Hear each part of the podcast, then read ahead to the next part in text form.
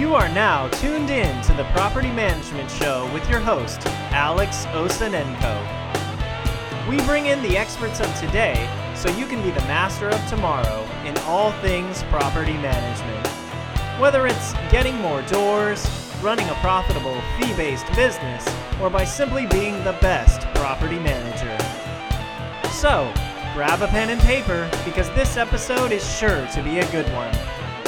Thank you and enjoy the show. Boys and girls, welcome to the Property Management Show. You may be walking your dog right now, or you may be, you know, watching the video. And if you are, you are going to be delighted by my guest because her name is Lisa Wise and she runs a company called Nest DC. Lisa, how are you? I'm good. Thanks for having me. Oh, that's awesome. And so Lisa, uh, you know, uh, and I had done this in the past, but it's been a few years now since we've caught up and talked again. She spoke at the PM Grow Summit, uh, the inaugural 2017.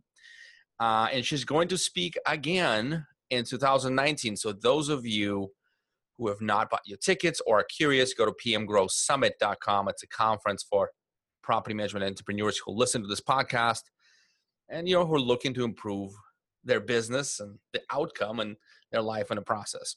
And so Lisa and I will attempt to help you with that today. Um, this is part of the how I did it series, and I put quotation marks here because it. I want to interview successful entrepreneurs, and specifically, I want to point out, and we've done this with Melissa Prandi, we've done this with Stephanie Gordon, and now Lisa Wise is here to just say, like, look, you know, everybody makes mistakes, so let's let's see if we can unpack some of these mistakes, learn from them together, um, and you know make our businesses better. And and so that's kind of the uh, point of this particular series. And I tell you, I just came back from a NARPM national conference in San Diego, and I, I can't tell you how emotional I get when people that I don't know come up to me, shake my hand, and said, "Alex, I just want to say thank you for the podcast. It changed my business, really helped me out." And they provide feedback and uh, offer different uh, guest ideas. And that to me is the biggest reward for doing this. Like by far, if I changed one person's business or life and in a good, in a good way, this whole thing is worth it. Um, so Lisa, we're doing a good thing here. Awesome. Thanks for having me again. Happy awesome. to do it. very really cool so all right let's dive right in because i'm not gonna you know let's start with kind of where you are so before we like walk, walk through your success story and failure story um, can you kind of give us an idea of where you are right now as an entrepreneur, as a business owner, as a property management company? Yeah, um, well, we're in a really exciting phase right now. Nest DC is just about six months out from turning 10, um, which, you know, it, it was, I think people talk about parenting and, and they, you know, they're little for so long and then suddenly they're teenagers. I kind of feel like Nest is in that um, parenting space uh, where like I'm not sure where the last five years went, but when we look at the over here um, growth and how far we've come, I'm really happy with kind of uh, the status of things and, and where things stand for us right now. But we're also looking at okay, we went from being kind of the um, the new kid on the block with the sort of novel marketing plan and novel approach to doing business, and now we're we're pretty established. We're more than pretty established. We're probably one of the largest management companies in the city for um, single family rentals.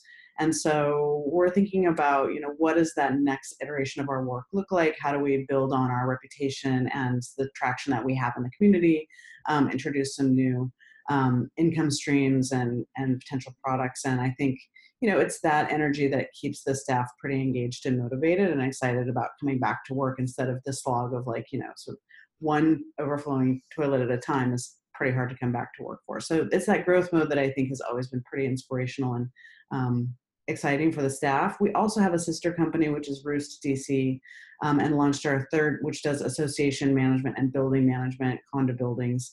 Um, and then this last year, we launched our third brand, which is Starling DC, which does um, turnover work and some light construction work. So, you know, it's been, even though Nest is turning 10, we're kind of always in startup phase and always um, learning one la- lesson after another and, and not always learning from our previous mistakes, but doing our best to do so.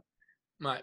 Gotcha. Gotcha. Would it be fair to say, just to qualify kind of the, the stage you're in at, at turning 10 years old, you know, you, you over 3 million in revenue. Would that be, would that be? Yeah. Okay.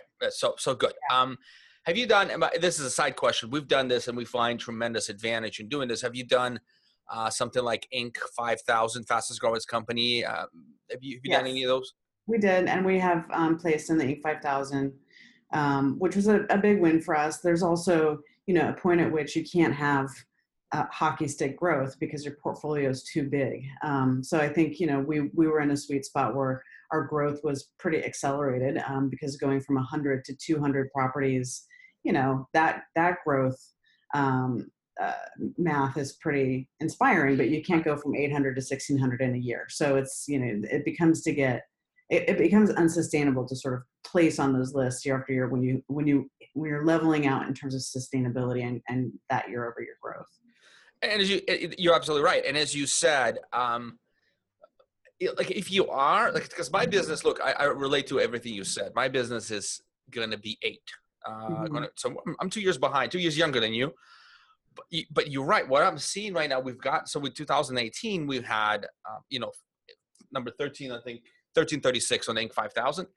I think that we're definitely going to see a flatter growth curve because, as you said, we already have momentum. We have good clients. We have to take care of our existing clients. I can't just yeah. keep adding stuff. Yes, growth sake is not a good thing. Um, and honestly, a, a business that has um, that hockey stick growth isn't necessarily one that's sustainable or thriving. It's just one that ha- that saw a lot of growth. So it, I think a healthy business is one where you see, you know, not that, not those giant, giant profit numbers year over year, particularly in a service-based business. It's just not, you know, you can't do it. Um, and you do have to take care of your core business clients and and make sure that you're not, you know, just seeking growth for the sake of it. Mm. That's very, very, very smart. So with with that. Um, your trajectory now is you, we, you and I talked off air for a second. You know, you're trying to get a leadership team to uh, sort of uh, um, begin to take larger pieces of the responsibility and sort of having you elevated more as a visionary role, right, rather than the integrator who actually has to continuously do things. Is that kind of what you want to do?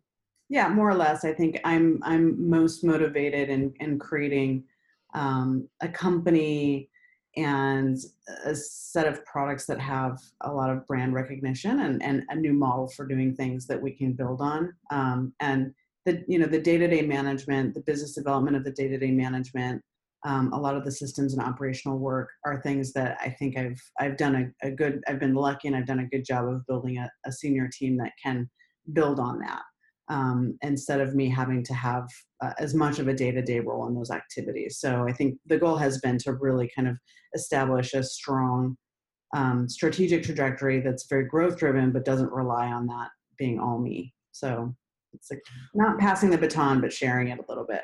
So I bet we have listeners, you and I, that are in a similar uh, age, business age category. What is your advice? What do you What do you think? And that's that's I, I want to know too what do you think is a sustainable, healthy growth rate that both you and I and businesses in our position should strive for?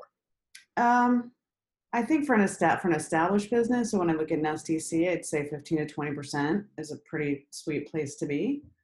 Um, I think you know we look at a pretty and that's gross, not net, or that's net, not gross. Um, and you know if you can live in that zone, you should be both profitable and taking great care of your team um, you know if you're in a if you're have a new concept like starling dc and we do $50000 in business one month then you know i don't see any reason why within six we should be doing $100000 a month in business. So that's just but that's a different um, that's sort of a different animal at this point.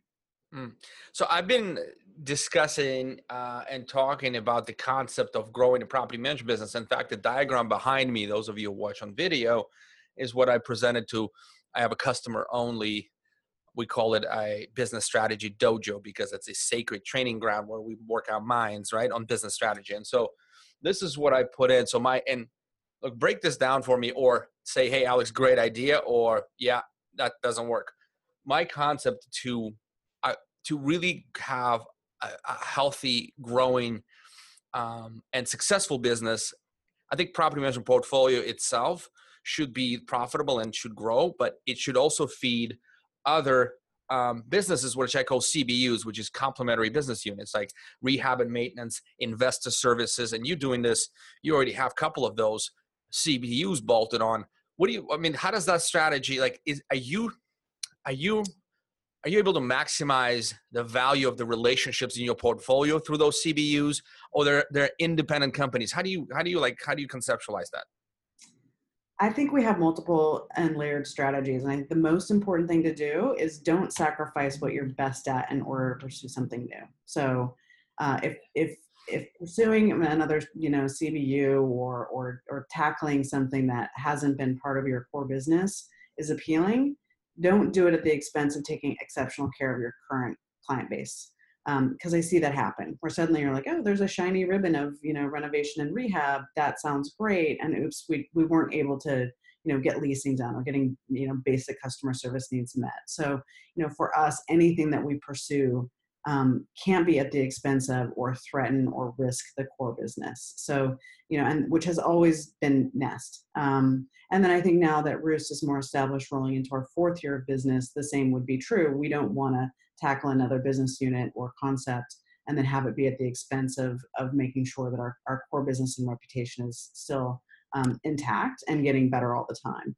Um, but we have looked at, you know, each relationship that we have with a client and or a building and or a tenant is an opportunity to monetize that. Um, and and we and and not in a way that we're like, oh, let's be predatory and like sort of get as much cash as we can, what we've done is build unique and individualized relationships with people and they trust us. So you know when an owner is coming back to reoccupy a unit having been overseas or you know whatever whatever took them away and is bringing them back um, you know our starling dc unit now can make sure that that space is ready for them when they get back. So uh, even though it might be sad to see someone leave the portfolio, we can ca- have that cash flow on the way out the door. Uh, and then they come back with an exceptional experience rather than walking in the door and then like, oh, what a bummer. I had tenants here for three years and now I've got to, you know, get the space polished and, and back up to speed. Now we can do that in house and really monetize every aspect of that relationship.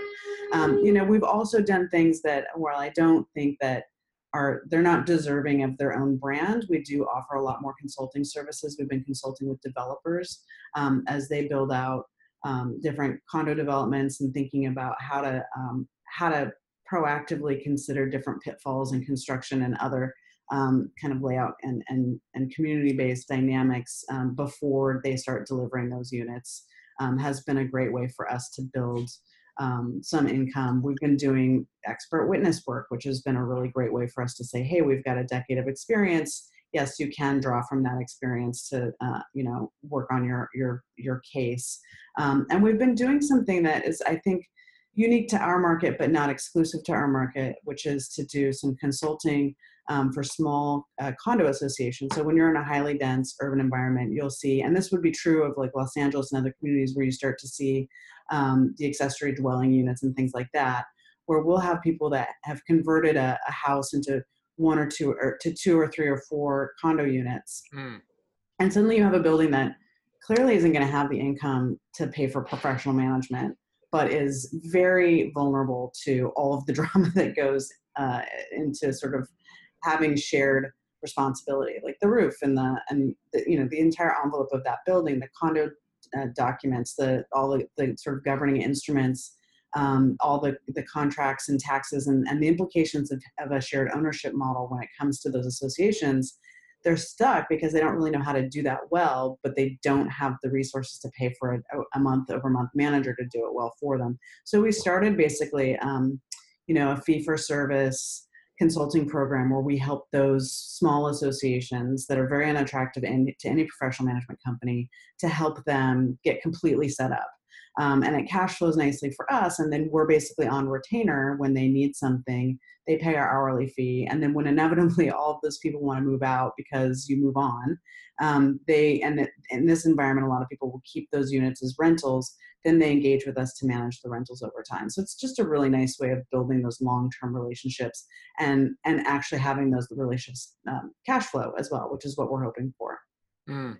So it's a lot. There's a lot there. Um, so starting with a lot of these consulting services to that eventually can potentially turn into a product, right? You can productize it eventually, but maybe not. But it what it does it it, it enriches the relationship. Yeah. Right? And that's that's kind of key. And I think I think the CBUs should not be looked at as as you know this this this individual uh, cash maximizing opportunities although they are right. it, it but it should look, be looked at as a relationship enhancement right? Exactly. and that's that to me what it what they represent. And you're right if you take your eye and this is one of the things that i this is lisa this is why i i, I talk to people a lot who run maintenance companies successful and not so much um, and they always say well i'm really good at property management. You know it's really not not not I, I can't foresee taking my eye off the property management company to be able to build out a real like a healthy real estate sales division Yeah. or investor services. And my answer to that is you're just not ready to do that. I, you know if and we talked about eos a little bit entrepreneur operating system and and you and i both are going through the same kind of things where we i'm i'm working on getting my leadership team to run the business yeah. where I can come in and and and do things like you know focus more on podcasting, focus more on PM Grow, and and doing things that I I enjoy and give back to the community. But um, I, I think just it's a stage of the business, it's maturity of the business. Yeah, if you're growing 60, 70, 80 percent a year, you can't you can't go out and start building other businesses. That's irresponsible. Yeah, hundred percent. Yeah. So I think you you know you there there are certain windows of opportunity when it makes sense to pursue those different business units. But again, you can't do it at the expense of the core business. Gotcha. All right, so let's let's let's get back and and talk about when Lisa Wise failed. When when she fell down and it was not pleasant and things may have not looked really good at that point. Take me through that time, please.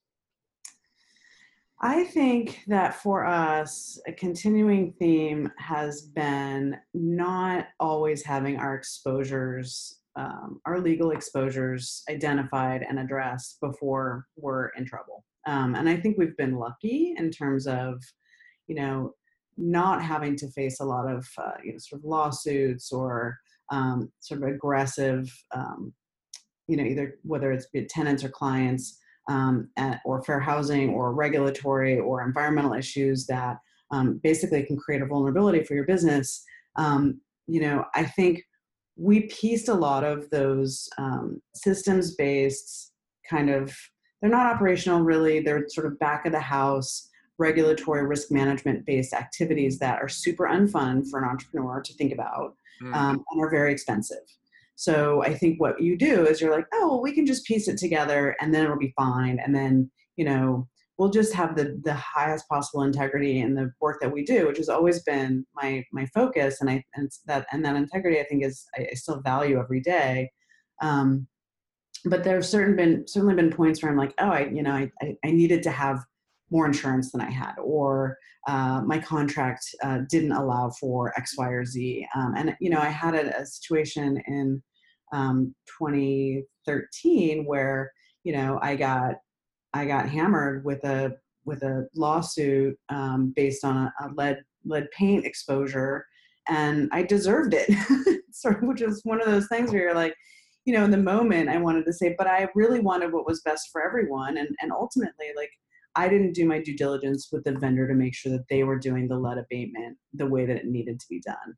Um, was it the end of the world? Was anybody? I don't think anybody was truly at risk, but but my company was at risk. So I had to detour from growing the business and offering that sort of stellar customer service, so that I could deal with a you know a conflict with a um, with a, with someone who I think had some valid concerns, but was also predatory um, and trying to just sort of like enrich their lives with a you know hundred plus thousand dollar lawsuit when they lived in the unit for like three days. so it's like, you know, that exposure was mine to address before before it became a major threat to the business. And it's hard to do that when you're an entrepreneur because you can't always anticipate uh, who's going to come after you and, and when and why. But you know, more money, more problems, and the more visibility you have as a company, more resources you appear to have, the bigger your team, uh, the deeper people think your pockets are when it comes to just you know being threatened and your willingness to say okay fine i'll just give you sort of give you money for something and and that's been something where i feel i wish i'd had better advisors better attorneys where i'd spent the money er, sooner than later um, instead of spending the money to fight uh, spending the money to protect myself Mm. That's such a that's a such an interesting um, revelation for me as well. So because I'm thinking, you know, yeah, I think of our company as a startup. Oh, we startup, you know, we, ha- we we're hacking, we're hustling, this and that. But but you're right. It comes in, and usually you're awakened by something like a large lawsuit or or a situation. So your advice is like the advice I'm unpacking from this, from your particular um, description of your biggest failure is you know, get the attorney, spend the money, have the contracts written by qualified people. Is that what I'm hearing? Yeah, I think that, and like, don't don't have your friend write the contract. yeah. Just you know, find the, a community like this one to ask probing questions about how you you engage with the right partners for your business. So you might your partner not might not be someone that you work with every day, but you want an attorney and you want a, an accountant and you want an insurance broker uh, that has your long-term interests at heart, not your billable hour at heart. Um, and I think you know we take for granted that you know we want to talk as fast as we can to avoid the legal bills. And, and I'm not saying that paying a legal bill ever feels good. It does. It doesn't. Mm-hmm. Um, but I do think that when you know you've had someone that's invested in making sure that your business is poised for strong growth without those threats, then you'll then you'll feel more. I think poised and confident going out into the world to do your best property management work. And, you know, at the end of the day, you know, we're dealing with people's homes, we're dealing with, there's a lot of risk in our business in our industry. And I don't, I think we flirt with the idea of those conversations, but I don't think we've answered how to, how to make sure you're protecting yourself outside of, you know, getting insurance and having, you know, a lot of, uh, fears every day into the world. It doesn't have to be something that bogs you down, but you do want to invest in it sooner than later. Mm. Good advice. Good advice. As a listener of this show, I already know you care about growing your business. You care about success. And what I'm going to tell you over the next two minutes may change and transform your property management business forever if you take action. I'm going to tell you a story of two customers who decided to upgrade their websites to a four and a half website. The first story is about Andy Moore. He is in charge of a company called Gulf Coast Property Management. Choose ChooseGulfCoast.com. He went with four and a half website. We launched eight months ago. Over the last six months, two quarters, his owner leads went up by 189%, which results in over $270,000 additional lifetime revenue. And he will receive from the customers gained the new website that he wouldn't have with his old website. The second story is about Jock McNeil with Alliance Property Management, alliancepm.com. Jock saw a 185% increase in his qualified owner leads over the last six months.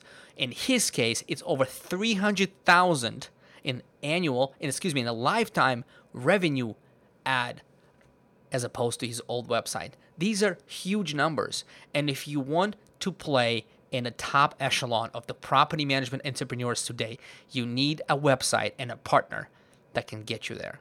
To learn more about our property management websites, visit fourandahalf.com slash grow. While you're there, be sure to request your free website analysis. When you're ready to purchase, you will receive a special podcast discount of $400 off your website. Now back to the show. So let's take let's let's break down your journey into unit based components. Promise mm-hmm. no math. Okay. You told me like Alex, don't make me do math. Like got you. None, none.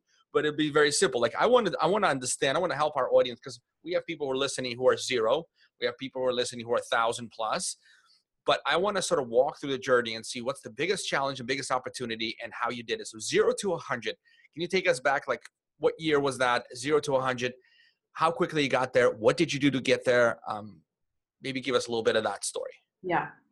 Zero to a 100 was telling everybody we're the best management company in the city, even though, uh, I mean, you, it was about having confidence, right? And, and believing in yourself enough to get other people to believe in you. So that was the, basically that was the, the trajectory. And it was truly building a reputation, being as visible as possible, creating, um, you know, an, an attractive brand, uh, using every resources that was free to us, Facebook, Twitter, um, at that time, Instagram didn't exist, but basically, you know, taking advantage of any networking opportunity, uh, letting your friends know that you're in the business. Um, one of the things that we did because we don't do sales and we won't. It's just not. We don't feel it's it's the right thing for us to do. Um, but we did go to open houses every weekend um, with this with this sort of adorable gift bag, and we would just introduce ourselves um, and chat with agents and say, "Hey, just want to say, great listing, great house, good luck. Um, we're a new property management company in the city. Um, you don't need to hear anything about what we've got going on now, but you, you we might want to be on your radar at some point. And you know, we're still hearing from people we did that with years and years and years later. So it was a good opportunity to get free one-on-one FaceTime with their board and not wanting to have their Sunday afternoon um, open house. Uh, and at that time, there was a recession and nobody was buying anything. So they were a very captive audience. Um, and I, I'm kind of predicting that we'll have slower open houses coming up soon. Very, Um, very much so. Agreed. With interest rates rising and the rest, I think we're going to start to see a little bit of a shift in how real estate agents um, perceive our work and, and vice versa. But um, that was that was really how we got to 100. It was really one unit at a time. Um, it was being very engaged with the clients being you know a lot of like just sort of um, really high touch work with them. Uh, and then you know what we did that i think kind of got us on the map um, there was a, a, best of contest in the dc city paper. Um, i found some trick to to give people a organic tote bag if they voted for us. I don't think any property management company had ever done anything proactive in terms of marketing around that contest and I think we had like I don't know between 18 and, and 30 properties, and we won the best of for the city paper, awesome. which um, was ridiculous because I mean it's I mean the contests are sort of irrelevant, but what they do do is they create uh, a search engine optimization trajectory. PR baby, PR and link backlinking. Right. Oh, that's yeah. that's so, so smart. You're right. So people search best property management company in DC, and we came up first after that every single time. So that was really a game changer. Um, and and then every year that they held the contest, we were in the top three. And then it became like this really high stakes contest where you know the thousands and thousands of people are voting in the category. It actually got to be one of my the biggest thorns in my side in terms of the amount of energy and time it started to take up. But it it was worth it in terms of that free PR. Hmm. So, so, you did it. Others like looked at it like, what? The? She's just she, right. she's nobody. Why yeah, is she? Nobody. And so it got more competitive. That's right. Yeah, that's right. But we did place top three. Well, you know, all, for all those years. And then in between those periods where we were, were doing that sort of the campaign, I would beg the city paper to take the category out um, because it was so exhausting. I'm like, this is really not helping my business in terms of time management, but it, mm. it did in terms of publicity and promotion. Um, yeah, so first 100 units. Um, you know, we got to 200 at that, and then we got to 100 in about 2013, 2012 ish. Um, and then, and then getting to 200 was a lot faster. Let, us so sorry, just just just yeah. gonna, gonna stop you there for a second. Because I have some other things I want to ask about the zero to 100 because there's yeah. operation piece besides mark So marketing was brilliant. You've done really really well. Let me just just kind of sort of couple hack strategies, couple yeah. Lisa, Lisa Wise hacks. Um, go to open houses, talk to people. Mm? Yeah. Um, that's, that's that's awesome. And the second thing is apply for, you know, your local newspaper best off. And you know, we've we've done this, but it doesn't have to be best off. It could be other things like we've done fastest fastest hundred companies by San Francisco Business Times. These things, yeah, it's going to cost me eight hundred bucks to apply. But please, ladies and gentlemen, understand the value of that inbound link from such an authoritative website is million, well, maybe thousands of, of dollars, you know, maybe tens of thousands, maybe hundreds of thousands of dollars for you over time. Yeah. Spend the money. Yeah. Yeah. There's that. And then, you know, we would, we, we did the same. So we were, uh, the Washingtonian magazine, which is a really highly respected magazine, named us a, a small workplace gem. Um, so basically, any chance there was for us to gain visibility that uh, got us on the on the map is what we did. Uh, we also uh, wrapped our our first car, which was actually this really crappy old Mini Cooper, but it was adorable. And then we put our bird on the side of it, which was I think 850 bucks, and the value of that was huge. People were like, "Oh yeah, I see that little Mini Cooper everywhere with your bird on it. That's you know, what do you guys do?" You know, and we it was very um, it was designed to intrigue people not to necessarily drive them anywhere so that i think that started to get a buzz out for sure um, and and again like these are pr- these are pretty low hanging fruit affordable things that people can do that have a lot of staying power Gotcha. So let's let's let's let's spend another minute on zero to one hundred, or a couple of minutes. I want to understand from operational perspectives, like wh- who'd you have, how many people you had, who was doing all this. Walk us through it.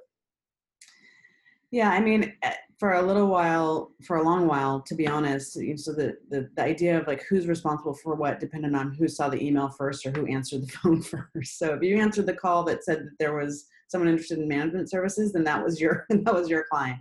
Uh, if you answered the phone when someone had a toilet problem, then that was your toilet to fix. So you know, it was an everyone is all in all the time uh, with a team-based approach, which we've, we've certainly been able to memorialize and build on, but with a lot more refined positioning now that, that we've got enough staff to sort of um, become expert in certain things.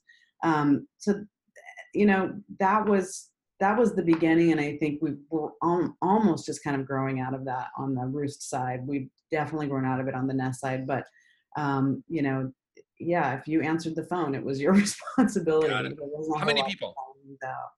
At that stage, I think we had like five or six people. Five, Um, that many? How'd you feed them? Yeah, I think that included like field techs and some part-time people. And I didn't make a salary for many, many, many, many years. So I was free. I'd do it. Okay. Um, So you basically you you basically gave uh, the company everything it needs without without taking away and pocketing. Yes. Understand. Um, all right. So you- uh, uh, you are 100, 100, you know, you have five people, 100 properties. 100, I would say 100 to 300 or 250. Can, can you please Yeah. take us there? Well, that's when we needed to get a lot more serious about systems. So like no more keeping all the keys in a in a box. You know, you had to have basically an organizational systems to track all the the different elements of the of the portfolio. Um, and at that time, um, we engaged with Appfolio to do our our basically our, our property management software. Um, and Appfolio was new to the industry at that point as well, and cloud based and and culturally and otherwise like very aligned with our business model. Um, and was a really good fit for us. I mean, it offered, I think, more than anything, the accounting based platform that we were really missing. We were basically doing an Excel spreadsheet and a cover sheet for every um, every unit's uh, client or owner, and it was just crushing in terms of the, you know, it was so tedious. Um, we were running, it was again one of those moments where it's like hire a really good CPA at that phase when you feel like you can't afford it is likely when you need it the most. Hmm. Um, we were just kind of getting buried under the weight of all this administrative burden because the volume was just too much. So what works at 50 units doesn't work at 100, doesn't work at 200, and then you have to keep sort of re- refining and rebuilding and growing and um, and being willing to do that. Um, and I think the good news was for us, like Appfolio um, is in a similar space where they're you know they're always improving on their systems and tools and software and platforms so that they can grow with their companies. Um, if they had been a static uh, software company and not very interested in getting better and innovating, um, it would have been harder for us.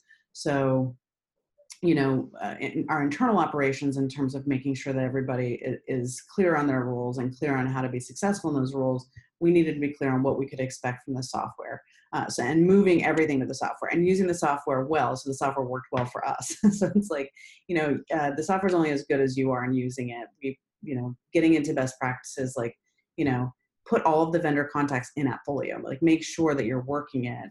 Um, was just coming up with best practices that you stuck with instead of everybody having their own side way of dealing with all of their, you know, their roles and and managing the properties. You have to create systems and those best practices and uh, standard operating procedures to make sure that that you do have consistency over the portfolio and that and that you're like you know reducing risk if someone leaves and they're great and they but they have this crazy you know bizarre way of managing information and and relationships and their the portfolio that they're working with and the way that they're working with and you can't re- replace them. So you have to have um, replicable approaches to managing the property and doing the work or or whatever your part is in managing the property whether that be finance or admin or operations or hr whatever it is it has to be something that we understand um, and can apply um, with you here or not here which was i think really important for us Mhm, Understand. So you, the analogy I would use is at about 150 units or so, 200 or so,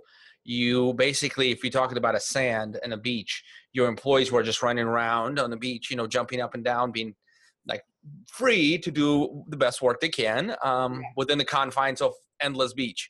Um, The Appfolio gave you the sandbox to build your best practices around.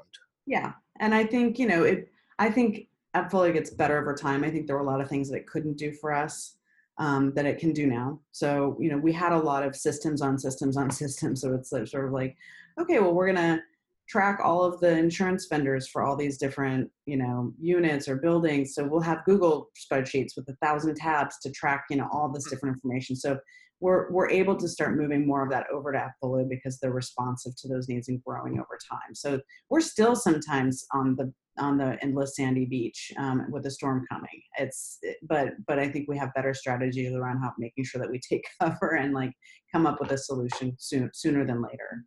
Understood. So there's definitely that. Um, yeah. So, so all right. So that's for, so that's when you build structure. Once that's when you start to build the framework for what, um, you know, Nest DC is going to look like. Um, what about the marketing side? 100 to 300. How long did it take you, and what did you do on a on the growth side? We never changed our man our marketing strategy. It was always sort of uh, more of the same which was which was always working for us. So um, you know getting our brand out there as much as possible. We did a lot of um, we'll blog. We do a lot of commenting on other businesses uh, facebook pages. We do still we were still doing you know the open house visits. We were participating in roundtables we were um, affiliated with and participating in our, our professional associations. We were sponsoring different events um, for community organizations that we really supported. We were volunteering, like anything that we could do um, to be visible in our community, we were doing, um, which we felt great about. So, and and and again, and building on our social media channels, um, which can feel time consuming and not necessarily compatible with your core business. But it, I think you don't get a core business unless you're really good at those things these days. So we got to 300 maybe in 2014 um yeah i think so i haven't actually like looked at our lifeline for a little while or or to see where where we hit what and when but Your timeline, yeah. I Yeah. we we're rebuilding our about page. I think we rebuilt it. Um, and uh, and the timeline, the timeline. That's I had to think about these things. We're asking me, hey, what happened? What's significant happened in 2014? I'm like, hey, let's see. You know, what hundred things can I talk about? Uh, It's like we just need one thing. Um, I'm like, there's no one thing. There's not one Yeah. thing does not define 2014. It's Right. like six yeah minimum. yes Uh, they try Um, to narrow me down to one. yeah so that, that's the 300 um okay and beyond that 300 to 500 now 500 is already a you know a, a company with 12 employees or so maybe more depending on how you run it and um, so what, what was the most significant um, part of that transition how things changed what have you done to make this business to continue to grow and be successful Yeah, I, I'm departmentalizing was something that we did that I think worked really well. Is sort of creating more structure around our finance work, creating more structure around our leasing team, uh, and then the maintenance team. I think getting a lot more clarity around how all those departments worked and building on them. Um, and, and, and continually tra- you know investing in training people. We focused a lot on making sure that we increased salaries and uh, focused a lot on culture for our, internal culture and making sure that we had um, staffing longevity and um, you know people that were really invested in being here and that the values of the company were aligned with their own personal values. Um, and i think that that's what i think you know uh, helped us grow. Um, we we we had the tools in place. Um, you know we we had to rethink the way we were using the tools sometimes so i think you know every year we'll kind of take a giant step backwards and say how can we um, how can we fine tune what we're doing or stop doing some of the things that we're doing. And one of the things that we talk a lot about is internally when we meet as a staff is if there's something that you do that you don't like doing, study it and ask yourself if there's a better way of doing it, a faster way of doing it, or even if you have to do it at all. Um, and we found a lot of things we were doing were not necessary. They'd just become part of the fabric of the of the company.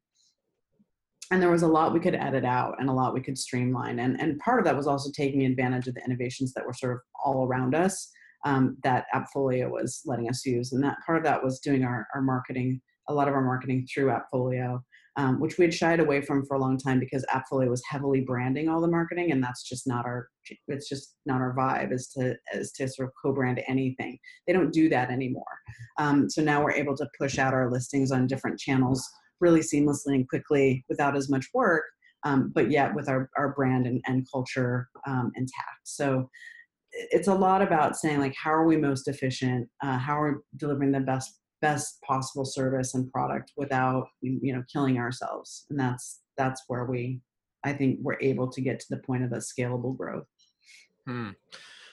that's very that, that this i haven't heard before. So you you, you i mean i have in in bits and pieces but this, this sort of what, what you're articulating to me is this overarching um sort of focus on brand and not, even your comment about not having to like co-brand with because it's your responsibility to fill the units with quality tenants you don't want somebody else's name attached to it as a writer right on your on your own train and that's that, that, that to me is I, I think people pay a lot less attention to brand and and don't do things locally as well um, to integrate themselves in the community so deeply that anybody thinks property management, it's them. Like there's only one other company I know that does it really, really well. Uh, it's called Dotson Property Management. They're in Virginia. I don't know if you know Duke Dotson. Um, I, you know, they're doing a lot of this interesting stuff. Have you thought about starting a local podcast? Um, I have blogging and podcasting in my 2020 strategic plan. That's uh, awesome. It's yeah, good. yeah. We and we participate in a lot of um, you know conversations like this one locally. So we'll do a lot of you know podcasts and interviews and conversations with and roundtables and things like that. So in terms of our our our our culture and our business model, we're definitely getting visibility for that. Um, but we're not necessarily generating it, which I think is on the list of things that we want to do more of. How does the company so I'm presuming you you're, you're over a thousand properties. Uh, if, if, you want to correct me, correct me or say what it is. But um, how does that? How, how, does 500 being at 500? If you take yourself back, 500. What was it like 2000? I don't know, 16 or something. How does that compare to where you are now? Like, is this a big leap, or is this essentially a same company with incremental changes over that period of time to get to a thousand plus? That's where the leadership piece comes into play. So I needed more um, more leadership, stronger leaders. Um, I needed them to have uh, the gravitas and uh, the passion and the enthusiasm for the growth of the business in order for us to have um, just more people for the staff to look up to and get guidance from. So that's when we started to really heavily invest in having just the, a larger senior pool of people that were responsible for things, um, which I think does a nice job of making sure that we're protected um, and that everybody sort of has a you know we want people to have a, a, high quality of life when they're on the team you know you can't just add volume and crush people. So like finding out how to create sustainable business mo- uh, staffing models was essential and i can't have staff on staff on staff without uh, a really strong set of leaders and managers to make sure that they're doing their best work um, and with the highest level of satisfaction. So it was a leadership question at that point, less so a systems question because we can we knew we could refine systems and get better at our work, um, but we needed decision makers um, and people that were willing to exercise a, a, power position to make sure it got executed well. Um, and I think that that has been um, a, a two-year iterative process that we'll continue with, that we're getting better at all the time. But um, that I think was what had to happen in order for us to truly scale. Yeah, got it. I'm sending you the traction book. Hopefully that'll that'll help. You know, I'm I'm going through the same thing, and and this is uh, it, it. I like this stage of the business. I like it very much, but it's also a little bit scary because as an entrepreneur, you're like, am I the crucial piece of this business? Yes, I am. Do yeah. I have everything in my head? Yes, I do. Do I want people, you know, continue to depend on me? Maybe I do because I have all these. I've built this thing. But I'm learning to I'm learning to not think that way. Yeah. Yeah. I mean, I think, you know, um, all these entrepreneur organizations will say, you know, you can't work as much in your business, you have to work on it. And and that does require a little bit of a leap of faith and, and helping to sort of deputize um, you know your strongest staff members around you to make sure that they have opportunity that they're building their leadership that you you know you really shouldn't be the one that can do everything. That's that then you can only be as good as your own ego um, and the time that you have available. So you know if you want to really want to get to, to significant scalable growth you have to have a team around you that's interested in the same things uh, and you might not be even you know you shouldn't be as good at, at it as they are. Um, you know i can't i don't i don't know how to lease property anymore um, and i feel great about that um, I don't know how we push out our listings. I don't know how we check applications. I don't know what the timeline is for things. I don't know how we contact the person that's you know responsible for the you know the the the vacancies. Like I don't know any of that, and I really it's better for the company if I don't because if I'm focused on that stuff, then I'm not focusing on our growth. I'm not focusing on our next brand. I'm not focusing on um, you know how we're going to create basically you know thought leadership in this in this field. Um, i'll be freaking out about why the keys weren't in the lockbox. Um, and everyone should lose sleep over that but i shouldn't be the one responsible for that. Yeah there's um, there's got to be accountability on your on your yeah. on your leadership team and and and from there accountability sort of boils down. Um, so let, let me poke something at you. Um, there's a couple of things i found. Like i i'm going to start poking things at my guests just because i think you will appreciate it even though it may be a little bit painful. Um, uh, I do not like your three and a half star reputation um, all of a sudden. What is going on and what are you doing about it? Uh, we have a reputation committee that we've established in house. Um, the three and a half star reputation piece is rough because if you aggregate all of our reviews, we'd be five stars. So it's the filtered reviews that's yep. a problem for us. Yep. Um, and you know i think we probably have 80 something reviews all told and about 70 of those are in the five star range or four star range. And then you've got a handful that are just going to crush you if those are the only ones that are getting factored into the star rating.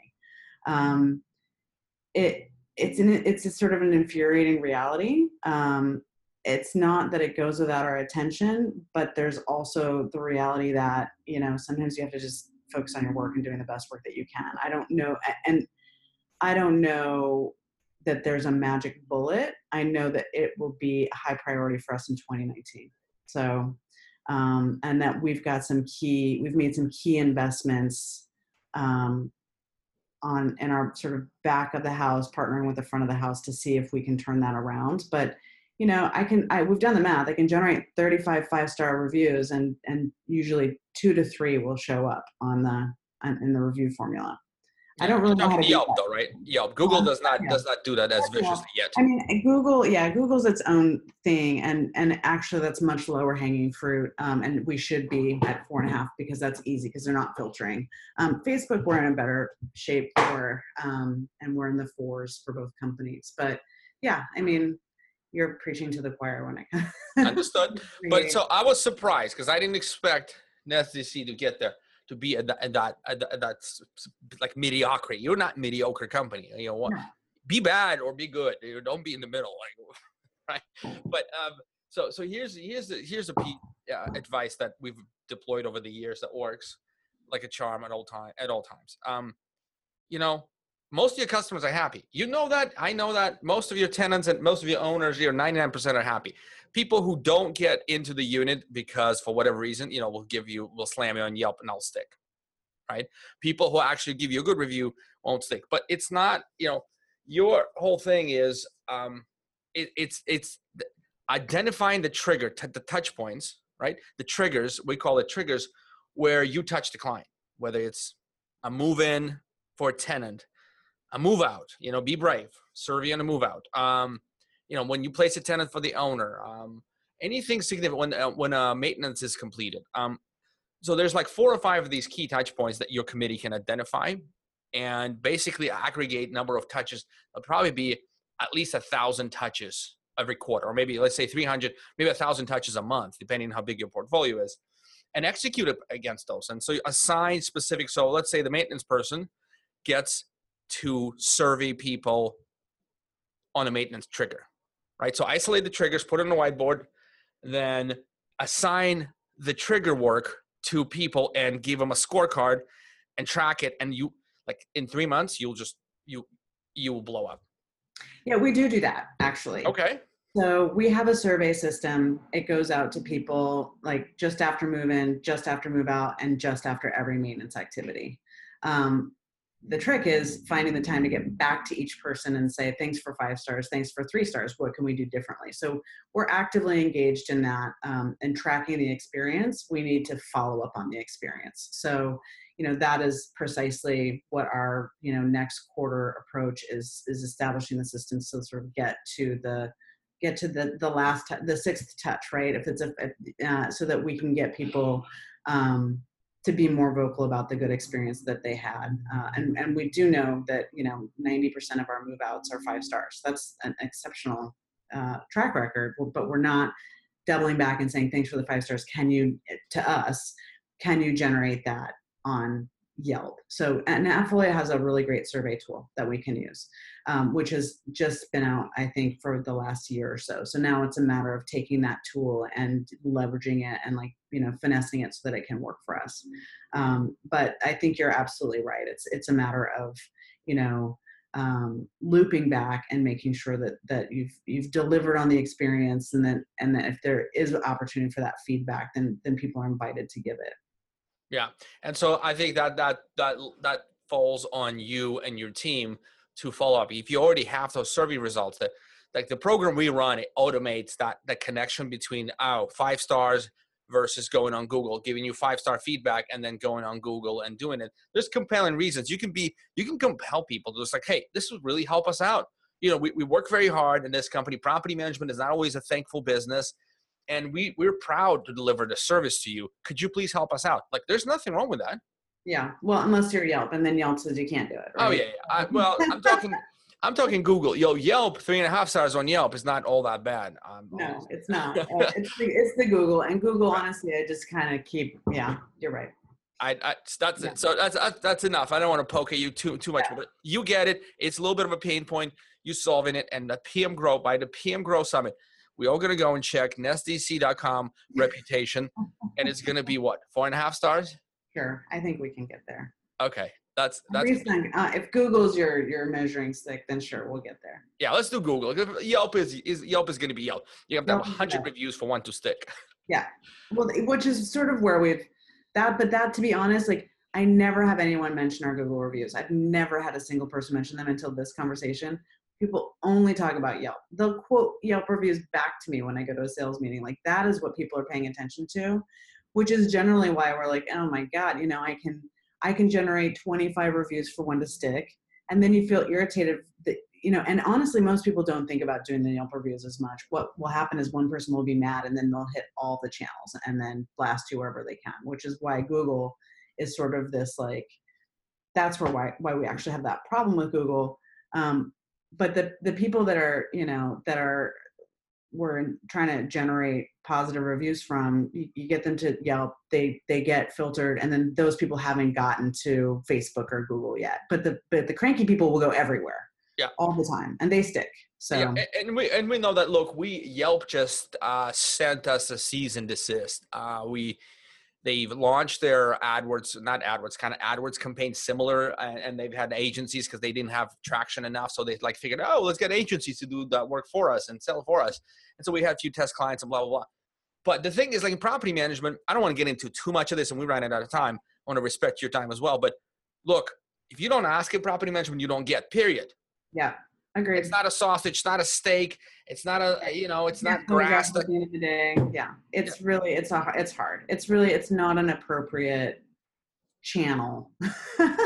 so, uh, so because we had reputation.com relationship and they perceive reputation.com as a malicious like they you know reputation.com you know breaks all the Yelp um, uh, guidelines and what have you. So they send us and so we're no longer doing business with Yelp well, uh, you know, fine with me. That's how they treat their partners and whatever. So I'm, i have no love lost for Yelp. But at the same time, the reason why, Lisa, I just want to end on this. The reason why you hear a lot about Yelp, because Yelp is one of those very popular search engines and people will check you out.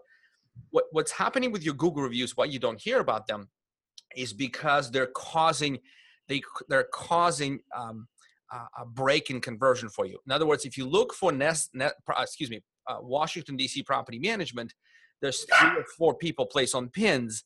yours is the lowest review. So basically, you're just not getting that click, and therefore you're not getting the comment because somebody clicks on somebody that is higher reviews, and, and it just you're you you're missing on the conversion. Yeah, no, that's a really great. That's a great point. All right, so I, I'm gonna have you gotta feed your dog, and I'm gonna go and and do other things as well. Uh, I really appreciate your time today. Oh, thank you. Of course, always happy to chat with you, Alex. Anytime. Look forward to seeing you at the PM Grow Summit. I wish you all the best, Awesome. and um, be well. And I hope uh, you and I talk about your leadership team, and things are gonna be uh, in a better space next time. Awesome. Thank you. Have a great day. Okay. You as well. All right. All right. Bye. Bye.